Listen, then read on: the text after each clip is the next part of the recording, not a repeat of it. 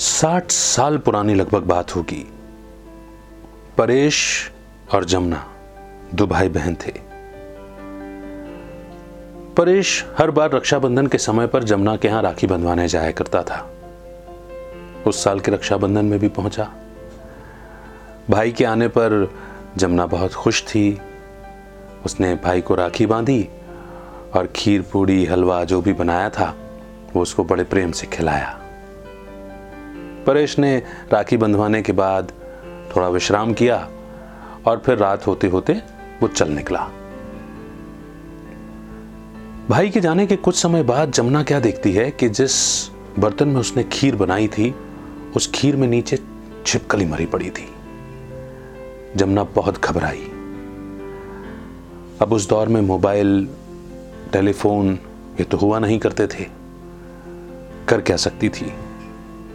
इंतज़ार ही कर सकती थी कि भाई के पहुँचने की चिट्ठी या तार कुछ आए। परेश ने वापस अपने गाँव पहुंचकर जमुना को पहुँचने की चिट्ठी लिखी। जमुना की सांस में सांस आई। कुछ महीने बीते, दीपावली आई। दीपावली के बाद आया भाई दूज। परेश एक बार फिर अपनी बहन के यहाँ पहुँचा। भाई को तंदुरुस्त देखकर जमुना को बहुत खुशी हुई। भाई दूज के तिलक का कार्यक्रम हुआ। फिर जमुना ने खीर बनाई, भोजन पकाया और बड़े प्यार से भैया को बैठ करके खिला रही थी।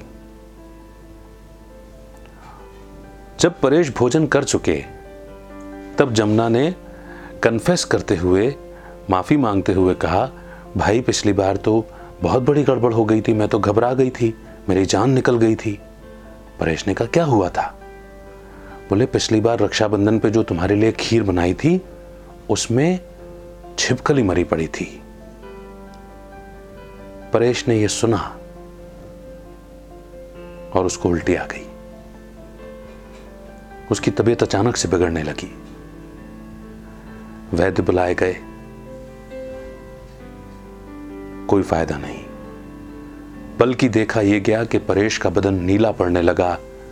परेश के बदन में जहर आ गया और परेश ने उसी रात इस घबराहट में शरीर छोड़ दिया कि उसने चार महीने पहले छिपकली वाली खीर खाई थी। किस्सा कहिए या कहानी छोटी सी, है तो बस इतनी सी ही। मगर इस छोटे से किस्से और कहानी में जो गंभीर बात छिपी हुई है, वो है हमारा वहम,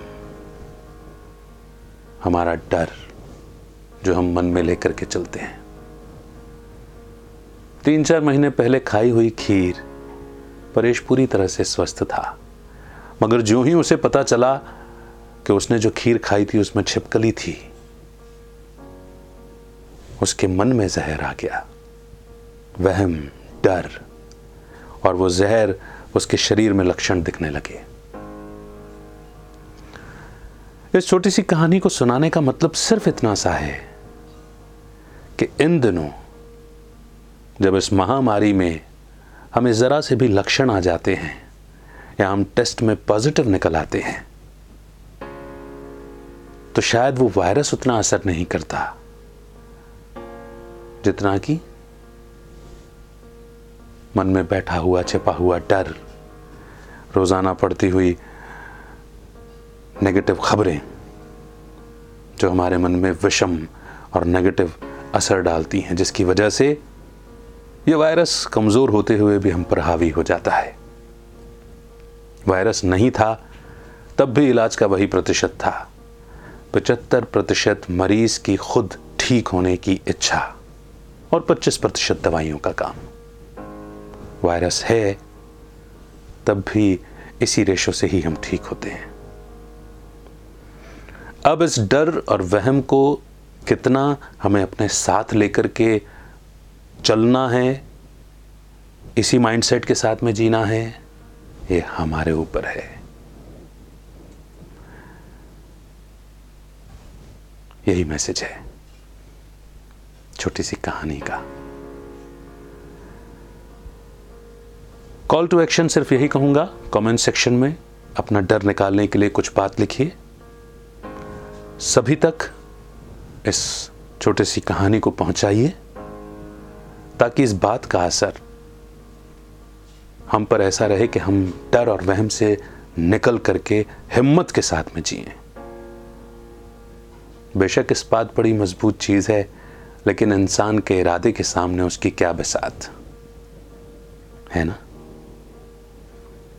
इतनी सी इंतजा अमित का नमस्कार। जय हिंद। जय भारत।